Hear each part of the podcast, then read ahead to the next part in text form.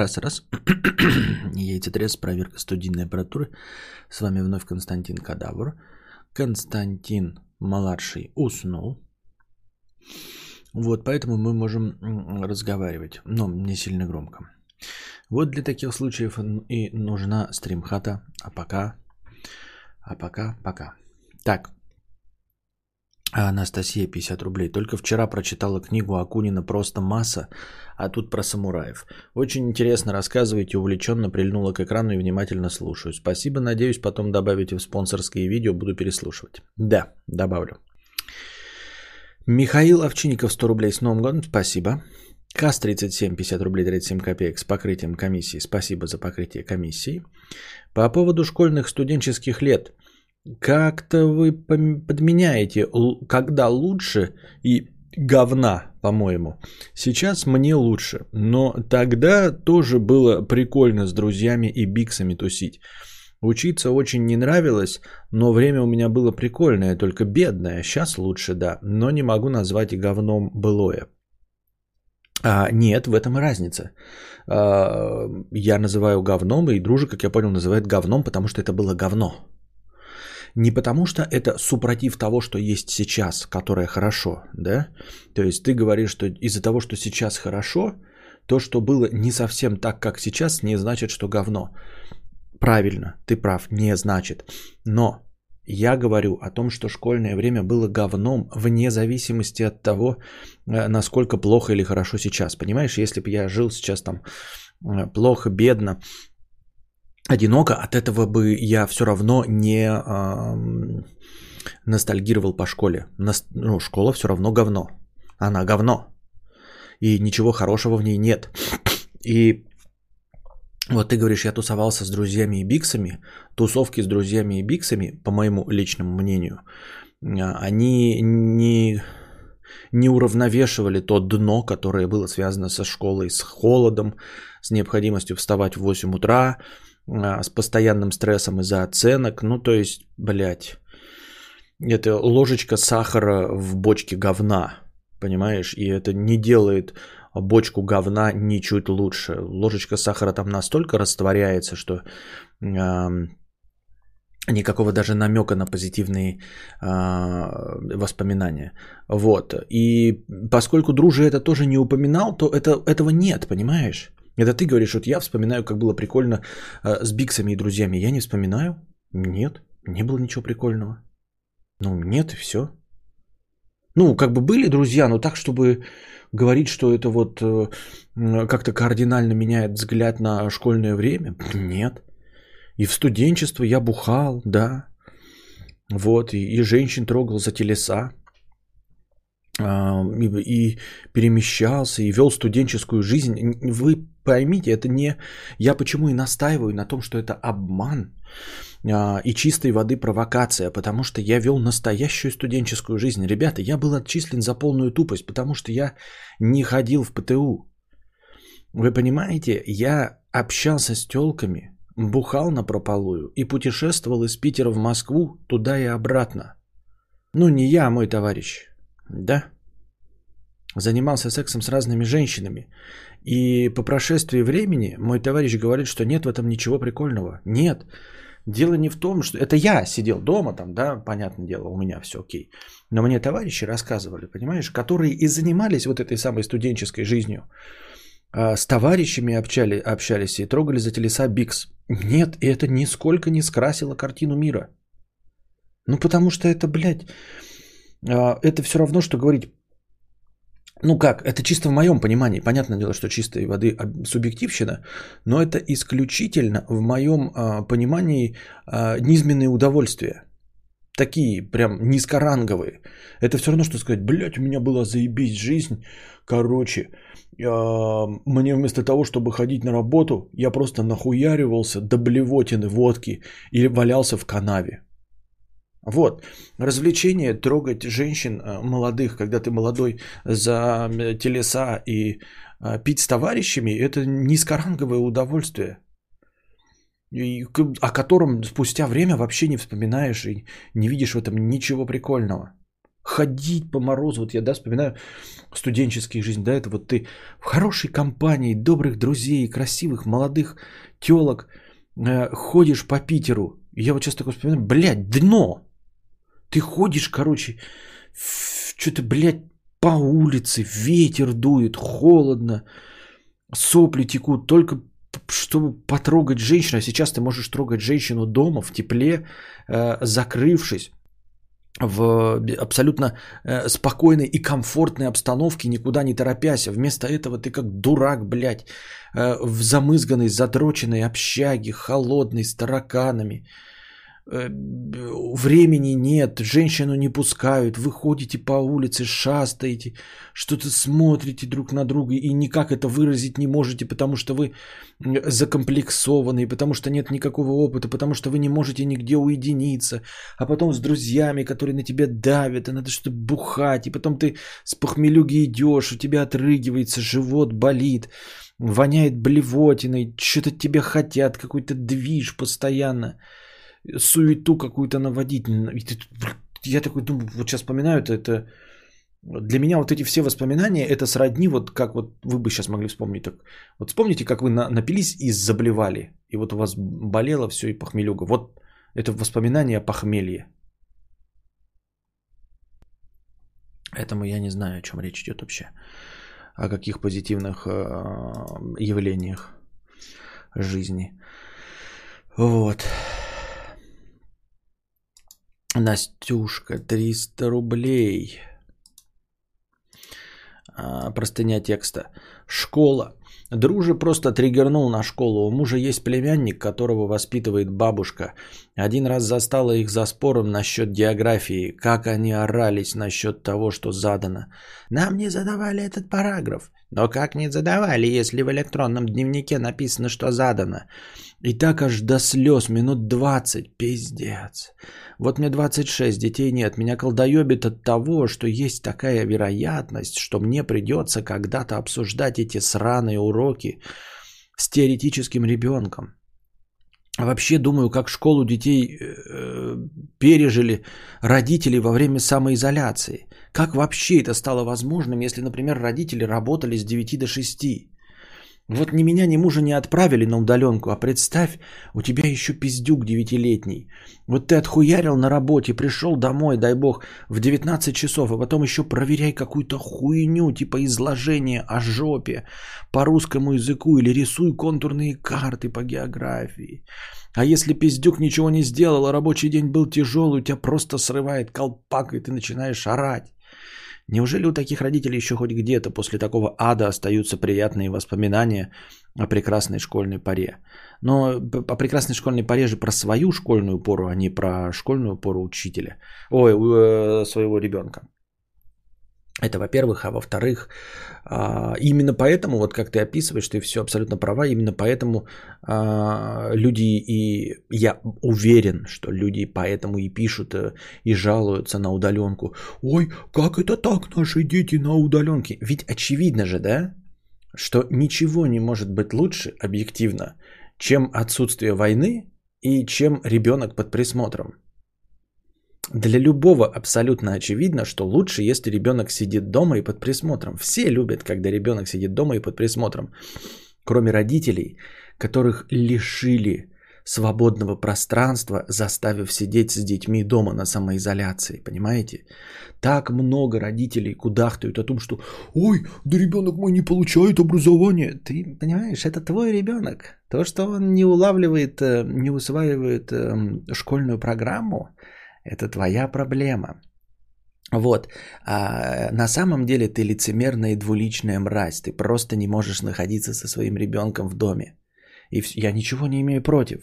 Но не надо быть лицемерными двуличными мразями просто. Говорите прямо.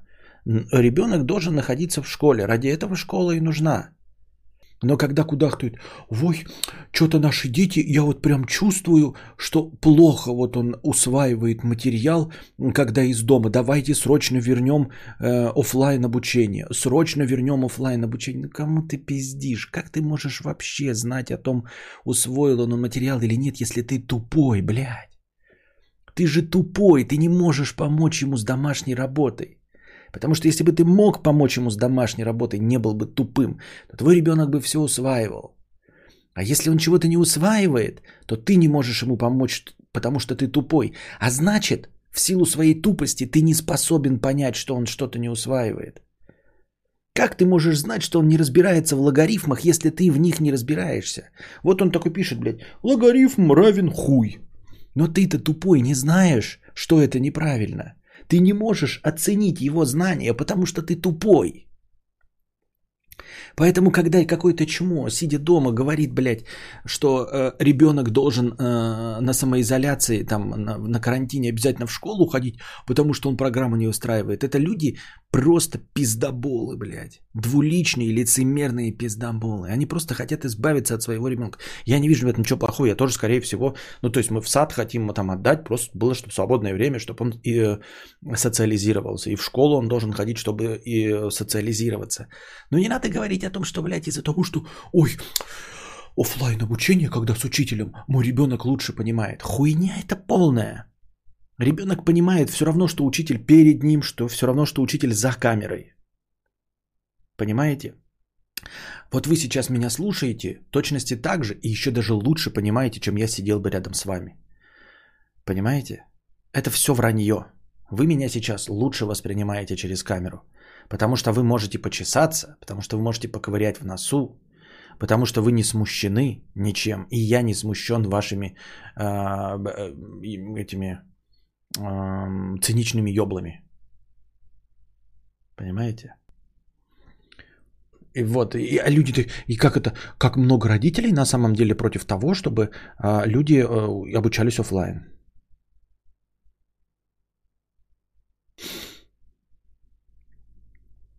Вот. Просто не хотят сидеть дома со своими детьми. Ну, в этом нет ничего плохого, ну, так бы и сказали. Но вот я просто не люблю, я не против ничего, я просто не люблю лицемерие.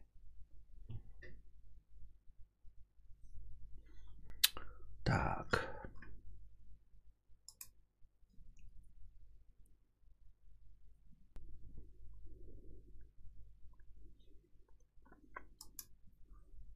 Кадавр, я студент, заочка реально говно, поверь. Это не только мое мнение, но и мнение всех моих учащихся, знакомых и всех челов с моего вуза. Что значит говно? Что значит говно? Тебе не нравится дома сидеть, тебе хочется смотреть на молодых телок, сидящие соседки под жопу руку положить? Поэтому говно? Или дело идет в усвоении материала? Если усвоение материала, ты можешь объяснить мне логично? Путем классического разума, почему усваивается хуже. Ну почему? Ну почему хуже усваивается? Ну почему? Вот ты сидишь на лекции, какая разница, где тебе лекцию читают? Вот я лекции прекрасно слушаю, потом вам их пересказываю. Я слушаю их в видео формате, в аудио формате, смотрю уроки и прекрасно усваиваю информацию. Я вам ее пересказываю, я настолько ее хорошо понимаю. А когда я сидел реально на лекциях, я был отчислен за полную тупость.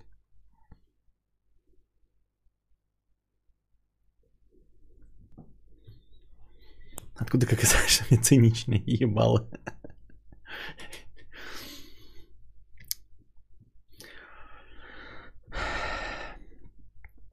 Видимо, просто хреново организовано, никто не воспринимает это как постоянное, все просто сидят и ждут, когда карантина, и не пытаются устроиться. Лекции удобнее на дистанте, но да, семинар это пиздос. Так это потому что не умеете, ребята. Если я захочу организовать сейчас семинар, я вам так, блядь, организую. У меня приятная картинка. Вы меня прекрасно слышите. Если все правильно организовать, то все будет хорошо. Я начал смотреть этот «Что, где, когда» финальный выпуск. Я поразился, не могут на Первом канале с таким ресурсом организовать зум-вечеринку с этими, с зрителями. Невербалики нет почти. Да и нахуй она нужна, невербалика. Преподы старые маразматики, они не могут нормально учиться с помощью онлайн-средства. Да, и звук говно, понятное дело, там, что им это все говно. Но вот когда вы слушаете меня, у вас какая-то проблема возникает с восприятием информации от меня. Алекс Шекельман, 300 рублей с покрытием комиссии. Толстик, если хочешь купить акции Тесла, есть великолепный план. Покупаешь ETF QQQ. В нем есть акции Apple, Tesla, Microsoft, Amazon, Facebook и так далее. Цена начинает падать, подписчики его скупают, ты продаешь, фонд начинает расти в цене, разницу мы донатим. Или подождешь, пока Маск и Безос не обнищают. Подкладывание руки под жопы студенток – обязательная часть обучения до 20 лет в Шараге. У нас тупая программа и старые деды, которые ни хера не понимают, а с молодым преподавателями пары проходят норм. Преподы сами ничего не слышат. На лекции, наоборот, прекрасно же, никто тебе не мешает, ни один шорох. Каждый из зрителей на Zoom-лекции, да, может сколько угодно шуршать. Вы просто не понимают, люди, что вот, например, в Америке выстроено образование, ты можешь не ходить на лекции, всем насрано. Это тебе образование нужно, потому что там во главу угла ставится образование. Там умница Уилл Хантинг, этот, блядь, ебаный уборщик, он ходил и подслушивал лекции, потому что хотел получить образование. А у нас включите камеру, чтобы я видел, что вы не ушли. Ты образование получаешь, блядь, или клоунаду устраиваете, ребята. Ну вы, блядь, клоунаду устраиваете. Вот поэтому я и не учился, блядь. Ну что за, блядь, клоунада, ебаный? Включите камеру, давайте, блядь, этот... дежурный или как вот там, староста будет отмечать, кто был, кого в камере видно, а кто лег спать там или ушел. Блядь, кому эта клоунада нужна? Вы образование получаете для кого, блядь? Перед кем вы ее рисуетесь? Это же тебе нужно, долбоебище, образование. Я просто представляю, да, что я в большой аудитории, где постоянно кто-то шуршит, телефоны включаются, 5-е, 10-е. И тут мне такие говорят, все, никого в аудитории не будет, то же самое. Ты человека часы будешь получать это, вот. Ставишь камеру, ставят, вешают мне на этот, и я читаю лекцию со своей стандартной скоростью, не отвлекаюсь на то, чтобы, блядь, кто-то звонок выключил и все остальное. Я спокойно себе черчу. Ни одного шороха, никакого смешка, ничего смутительного. Я идеально прочитаю лекцию.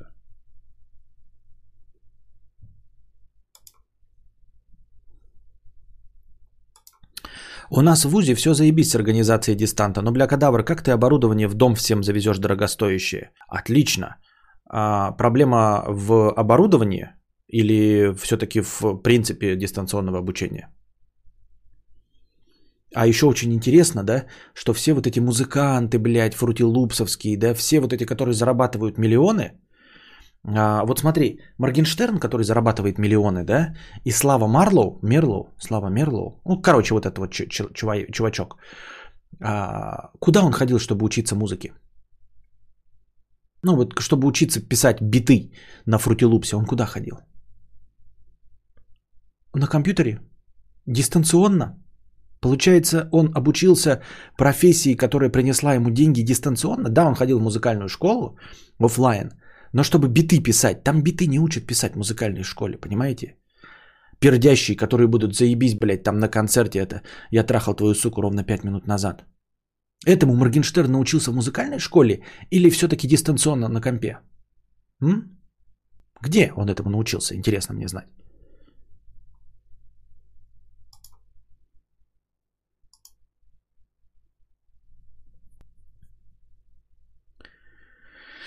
Речь о лабах по физике, чел, ты сравниваешь говнобит морей лабы. Я говорю о заочном обучении. Лабы, они не всегда, понимаешь? Вы можете на лабы сходить, но вы не ходите на лекции. Кому ты пиздишь, Владислав? Ну кому ты пиздишь? У школьников лабораторные, вот родители которых жалуются, у них, блядь, лабораторные по физике. У них по химии мензурки там и все вот это. Да? У них? Серьезно?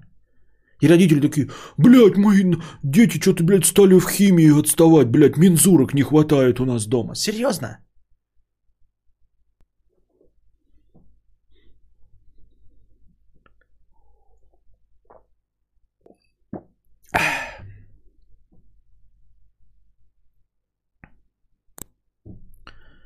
Так...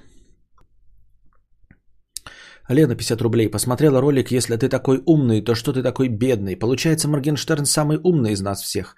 Лучше всего приспособился и научился зарабатывать-то он? Именно.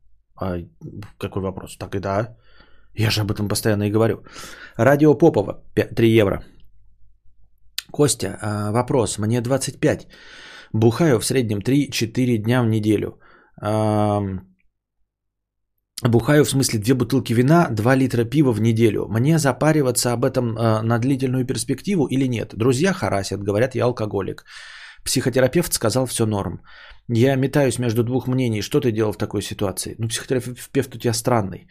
Регулярное употребление любого объема алкоголя делает тебя алкоголиком. Если ты не можешь отказаться от регулярного употребления алкоголя, то ты алкоголик. И ты алкоголик. Ты употребляешь 4 дня в неделю, 2 бутылки вина, 2 литра пива в неделю. Ну, как бы, как?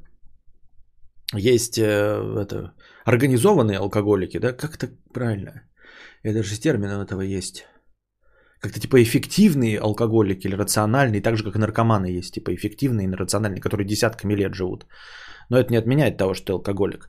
Но как бы это твое решение, бороться с алкоголизмом или не бороться с алкоголизмом. А суть в том, что это влияет на здоровье. Это как курение. Можешь не бросать, можешь продолжать выпивать. В чем же проблема-то? Как бы это твое просто решение, понимаешь? Какая тебе печаль, алкоголик ты или нет? Если ты испытываешь от этого негативные какие-то эмоции, то тогда тебе не нужно задавать вопрос мне. То есть алкоголики, которые осознают, что это проблема, они ни у кого не спрашивают, что мне хуёво, блядь, я в запою, под меня с работы увольняют, денег нет, жена бросила.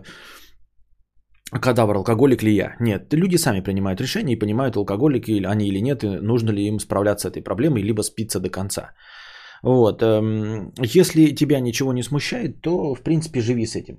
Ты скажешь, я хотел бы заранее узнать. Заранее я тебе, если так ты спрашиваешь, то мне кажется, что ты алкоголик. И я бы на это обратил свое внимание. Вот, все. Я согласен, что дистант по большей части говно из-за плохой организации, но бывают исключения, как я описал. Бывают исключения. Из всего бывают исключения. Из всего бывают исключения. И что? Но это не делает сам принцип плохим. Образование – это то, что должен человек делать сам, то, что он должен хотеть. А у нас образование не дают. Поэтому наши дипломы вузовские нигде не ценятся, кроме 2-3 там каких-то, и то на 180-х местах в мировом рейтинге. Потому что люди у нас не хотят получать образование. Я настаиваю даже на том, что это не вузы виноваты. Не в том, что у нас плохо преподают, а люди не хотят получать образование. У нас люди хотят иметь дипломы. Работодателю нужен диплом. Потому что у нас никто ничего не делает. У нас из тех, кто что-то делает, это как раз-таки эти нефтяники. Они требуют образования как раз-таки в иностранных вузах, либо по-настоящему образования. Да? Нефтедобытчиков и все, образованных нефтедобытчиков, а не для галочки. Они проводят свои тесты, они все . Программистам там в Гугле тоже нужен опыт, а не дипломы ваши вонючие, ебучие. Вот. Абсолютному большинству предприятий нужна от работника корочка. И работник, чтобы устроиться на работу, хочет получить в своем вузе корочку. Не знание, не образование, а корочку.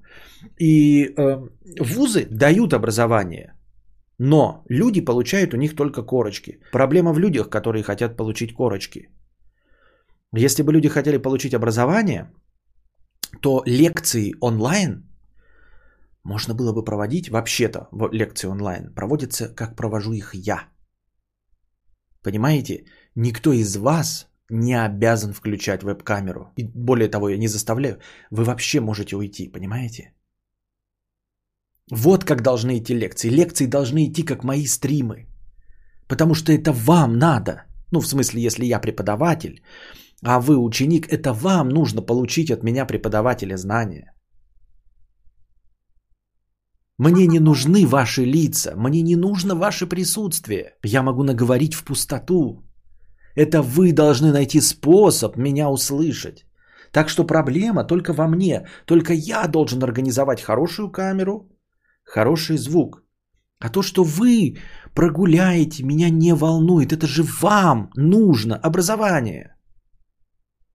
Я вообще не понимаю, почему у нас устраивают, если это не семинары, как говорит Владислав, какие-то лабораторные, где нужно взаимодействие, то лекции, Вообще, вот, ну, человек читает урок какой-то. Не нужны камеры. Не хотите, не слушайте. Нахуй вы нужны? Это же вам нужно. Но у нас никому не нужно образование. Людям нужны корочки. Все повернуто раком. Поэтому, блядь, преподаватель сидит и все. И переписывает, кто присутствует, а кто нет.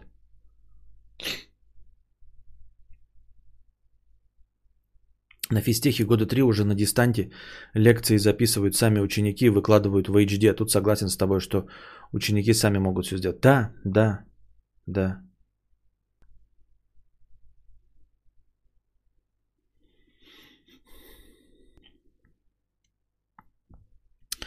Анастасия, 50 рублей с покрытием комиссии. Вы перестали разговаривать на стриме, что случилось? Вчера стрим был слишком длинный, не выдержали связки, кивните, если все в порядке. Ты даже интереснее, загадочнее. Стрима не будет сегодня разговорного? Вот он идет. Букашка ест кокосик, 50 рублей с покрытием комиссии. Еще в обед мне казалось, что кислота меня... Так, это на игровом было. Анна Лэ, 50 рублей с покрытием комиссии. У меня была соседка по лестничной клетке, которая со своим мужем перекрыла половину подъезда дверью и начала туда складывать свои лыжи, коляски и прочую хуйргу. Муж ее, каблук, делает все, что жена велит, свое мнение не имеет. Я попросила ключ, чтобы складывать свои вещи в этот коридор тоже. Место ведь общее. Она меня послала нахер, ведь дверь-то ее. Деньги принимать за дверь не захотела. Я ответила, что ей все воздастся. Через пару дней после конфликта мне сообщили, что она резко умерла. Муж теперь ходит милый, спокойный, с колясочкой, ни на кого не вякает. Подъезд освободился. Это карма небесная или я ведьма? Но если ты ведьма, то я тебе, конечно, завидую.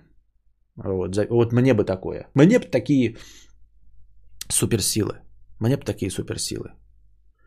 Ты попробуй еще на ком-нибудь испытай. Если сработает, пиши мне. Я буду тебя отстегивать. У меня столько врагов, я ебал.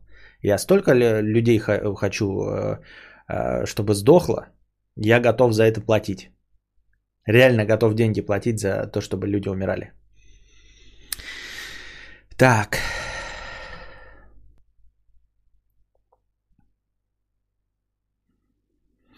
Антон Фрё пишет, можно было просто пожарную инспекцию. Вообще-то да. Вообще, ребята, да, на будущее. Это же легко решается. Вы тоже просто обращаетесь не только в пожарную инспекцию, а просто в эту, как ее, в... Как называется-то? Компания. ЖКХ, ну... В управляющую компанию обращаетесь. Это незаконно просто. И да, это незаконно, исходя из того, что это противоречит правилам пожарной безопасности. То есть вообще все эти двери в подъездные, их можно удалять. Ну, типа ты просто пишешь, и там, по-моему, вообще никаких проблем не будет. То есть они могут, конечно, посудиться или все остальное, но типа...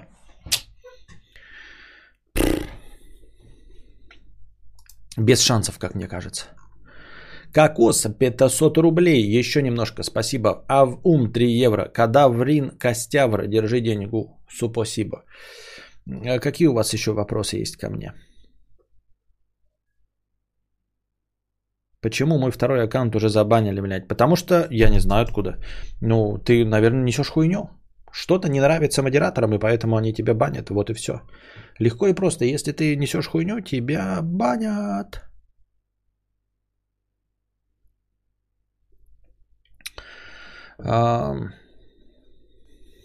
Может, и я баню, я ж не помню. Во.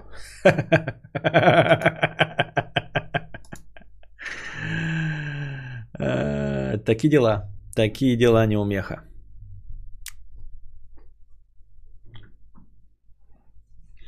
Задавайте свои вопросы в бесплатном чате. Я смотрел, есть ли какие-то новости. Новостей, судя по всему, нет.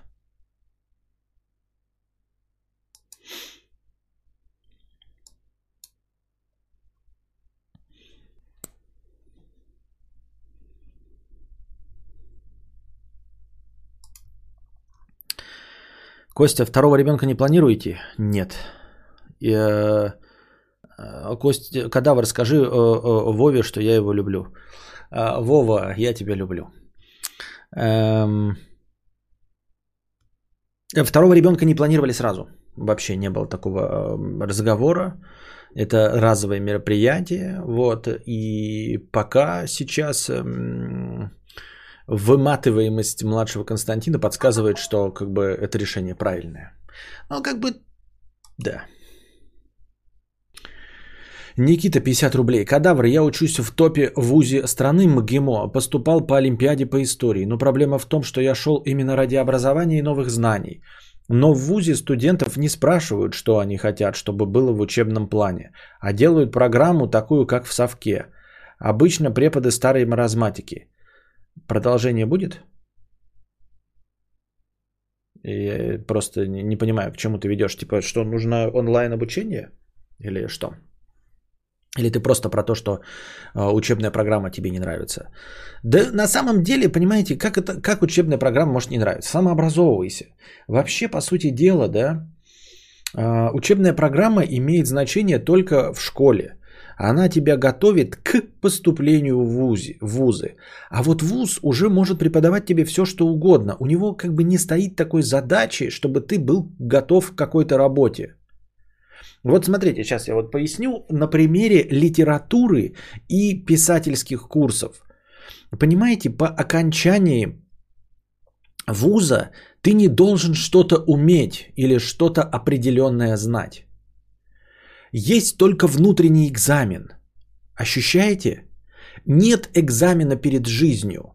Вот, например, вы обучаетесь правам, вождению, да, и вас обучает какая-то контора. Вы сдаете внутренний экзамен вот этой учебной конторы, правильно? Но не имеет значения, из чего состоит внутренний экзамен конторы. То есть, по сути дела, там может быть, блядь, игра в лото, домино, что угодно. Но это не имеет значения, потому что конторе и вам, и всем известно, что для того, чтобы получить права, вы будете сдавать государственный экзамен на вождение, который стандартизирован и который показывает, что вы умеете водить. Вы сдаете правила дорожного движения и площадку и город, понимаете? Так вот, в вузовском высшем образовании такого нет. Есть только внутренний экзамен вуза, то есть вы заканчиваете, и вуз проверяет, вот он вам что-то говорил, и что вы уловили то, что он говорил. Но к жизни это не имеет, то есть потом государственного экзамена по жизни это не будет. Например, вы учитесь на какого-нибудь нефтебурильщика, и все 6 лет обучения вас учат, я не знаю, лопать, ну, копать землю лопатой. И вы получаете в конце отличный диплом, потому что вы прекрасно копаете землю лопатой. Просто идеально. Внутренний экзамен вуза. Вы прям делаете все, как вас обучали. Специальные люди, которые вас обучали, проверяют, насколько вы поняли этот материал. Но когда вы выходите в реальную жизнь, вы приходите на работу и вам говорят, лопатой копать не нужно. У нас есть специальная бурильная установка. Понимаете? То есть перед вузом не стоит никакой задачи приготовить вас к реальной жизни. Вот перед курсами по вождению стоит задача. То есть, по идее, тоже не стоит, но если они не будут готовить к сдаче экзамена, именно на права, то никто не будет пользоваться этими курсами. Очень быстро люди поймут и скажут такие, мы ходили там на курсы, нас там обучали, блядь, в домино играть и в покер. Вот. Потом был экзамен в ГАИ, я нихуя сдать не мог, эти курсы говно. Они знают, какие курсы, какой экзамен перед выходом в жизнь. Экзамен перед выходом в жизнь по части вождения – это экзамен на получение прав. Он не внутрикурсовой, а именно внешний. Внешнего экзамена в вузе нет. Поэтому любая программа, которая придумана, она все равно будет отсебятиной и субъективщиной. Но есть ожидания. Вот у тебя в МГИМО есть какие-то ожидания. У физиков в физтехе тоже есть какие-то ожидания. Но что вот тебя чему-то научат. А на самом деле не обязаны. Тебя, ну вот, учат получать информацию, какие-то базовые знания. Но конкретно работать ты научишься на том предприятии, где ты будешь работать. Ты выходишь физиком, ты можешь работать на там, атомной станции, а можешь, я не знаю, работать в какой-то лаборатории. И там тебя подучат именно заниматься тем, что тебе нужно. Вот. Поэтому ожидать, что программа в твоей голове совпадет с тем, что будет в вузе, нет никакого смысла. Потому что вузовское вот обучение, оно вот как бы, оно тебя в общем виде развивает, но в общем-то не готовят тебя к реальной жизни. Самая лучшая иллюстрация этого – это писательские курсы, которые находятся вот внутри вузов. Когда приглашают какого-то писателя, состоявшегося, у которого может не быть вообще никакого специализированного образования, но который добился какого-то успеха. И он читает курс по писательскому мастерству. Например, Дмитрий Быков, который по образованию журналист, но по факту известный писатель. То есть он написал книги, которые этот. И вот он ведет курс из нескольких лекций, где рассказывает исключительно свое субъективное представление о том, как нужно писать. Понимаете, и в конце он проводит экзамен по своему собственному вкусу. То есть по его требованиям вы можете написать какой-то рассказик. Он его прочитает, если вы в его вкус попали, он вам ставит зачет. Но по большей части это не играет никакой абсолютно роли. Потому что при выходе из вуза вы будете писать книги для читателей, для своей аудитории.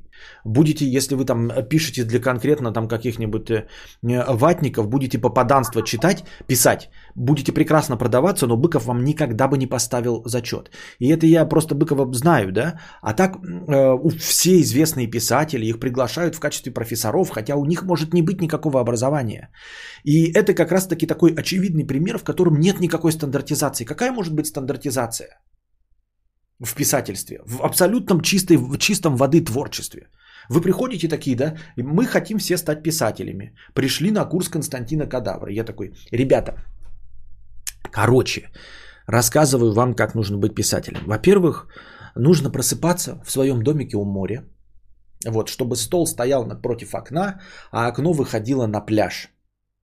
Вот. Желательно это не на югах делать, потому что будет жарко. Должно где-то в средней полосе или на севере, чтобы постоянно дул ветер.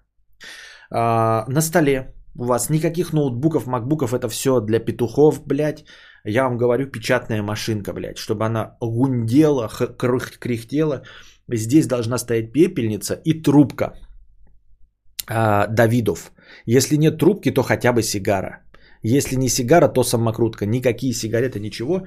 И здесь вот стаканчик и бутылка Лагавулина. Вот. Вы просыпаетесь где-то в 1:30.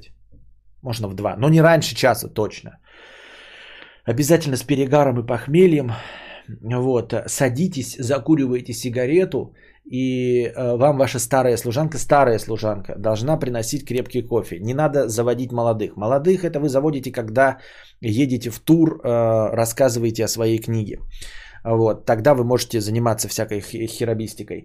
А когда вы работаете, служанка должна быть старая, чтобы вы на нее не засматривались, чтобы никаких вот этих сексуальных желаний не было. Такая, знаете, мисс, вот как у Шерлока Холмса была.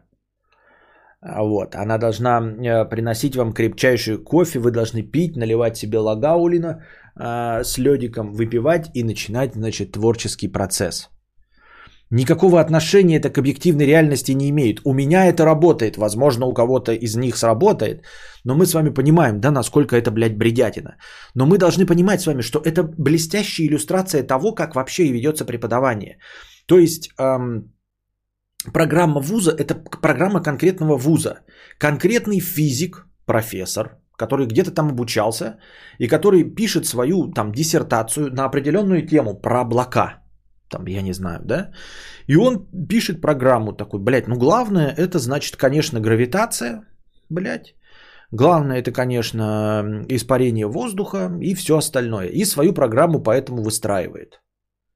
Потому что он в этом шарит, потому что он в этом может рассказать, потому что в этих знаниях он может вас проверить, и потому что ему необходимо 50 часов наговорить, чтобы получить доступ к своей кандидатской диссертации.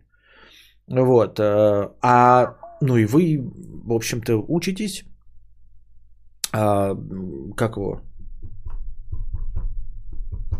Все. Именно тому, чего вас обучал этот ваш конкретный профессор. И сдаете вы конкретно ему. А в жизни вам пригодится совершенно что-то другое, иное, не предназначенное ни для чего. Блять. Все, понятно.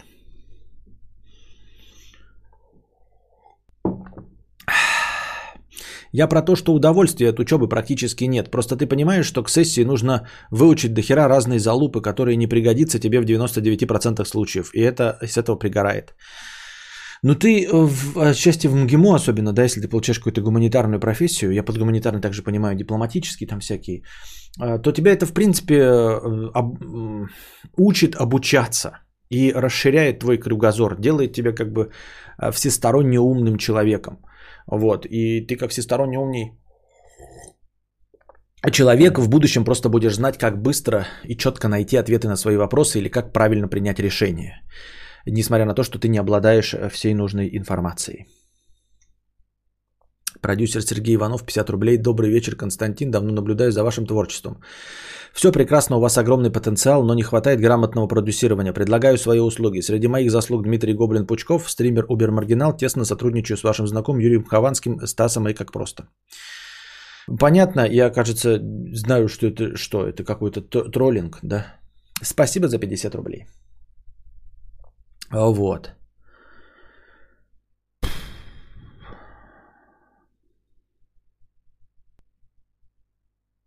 Лопата, Фискарс за спиной или колун? Чё? А, что?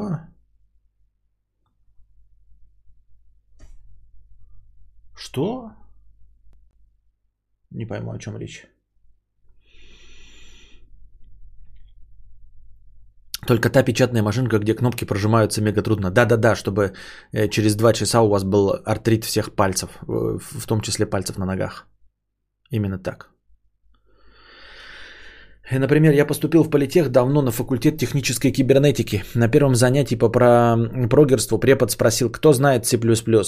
Руку подняли двое линзованных. Вот с вами и буду работать. Двое линзованных? Остальные в пролет? Что? Нихуя непонятно. И начало книги «Как я провел лето в Монако с папой». В вузах готовят специалистов, чтобы затыкать ими дырки на конкретных предприятиях, не так ли? Ну, это в лучшем случае. Ты, в смысле, ожидаешь, что оно вот так вот должно было быть? Хотелось бы, чтобы так должно было быть? Да. Линзованный очкарик, понятно. Что да, но на самом-то деле нет. На самом-то деле просто готовят. Да не готовят. В общем, короче, просто дают тебе материал, а там уже как ты его усваиваешь. И твоя задача специализироваться вообще-то, в принципе. То есть правильное обучение складывается, когда ты к середине своего обучения в университете находишь себе практику на том предприятии, на котором и собираешься работать в дальнейшем. Соответственно, ты знаешь свою специализацию и начинаешь усиленно обучаться этому. То есть выбирать себе курсовые работы на ту тему, на предприятии. Вы поняли, да? Но в той отрасли, на которой работает ваше предприятие. И курсовые делаете, и потом диплом пишете тоже, естественно, и выбираете себе дипломного, как этого, специалиста, или как он называется, который ведущий вашего диплома, чтобы получить как можно больше знаний в той отрасли, в которой работает предприятие, на которое вы собрались устроиться, на которое у вас уже пригрето место, где вы проходили практику, и где у вас знакомцы и все остальное, где вас ждут.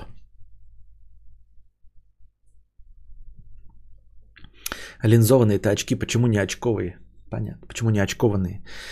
Топ-преподы учат вас думать, размышлять, а не закачивают в вас конкретные знания. Знания быстро устаревают, нужно уметь самому получать новые знания и применять их на практике. Ну вот я и говорю, я же в принципе это и сказал, да. Любое обучение вообще-то должно сводиться к тому, чтобы научить человека самому искать информацию и самому образовываться. В этом самое главное. Показать ему, где источники, показать, как источниками пользоваться, как определить, какой источник верный или нет, истинность и ложность источника. Это самая главная задача. У меня даже об этом давнишний ролик есть. Что в этом и стоит задача обучения в школе. Помимо передержки, когда нас обучают каким-то предметам, которые кажутся нам бессмысленными, на самом деле нас учат принимать решения. нас учат решать проблему. Вот когда мы не любим химию, а нам показывают формулы и говорят написать вот домашнее задание. На самом деле, прежде всего, нас учат, чтобы мы дома нашли решение этого примера. И по большей части не имеет значения, как мы его нашли. Сами ли прочитали учебник и все поняли? Нашли ли ответ в Гугле? Это значит, мы научились пользоваться Гуглом.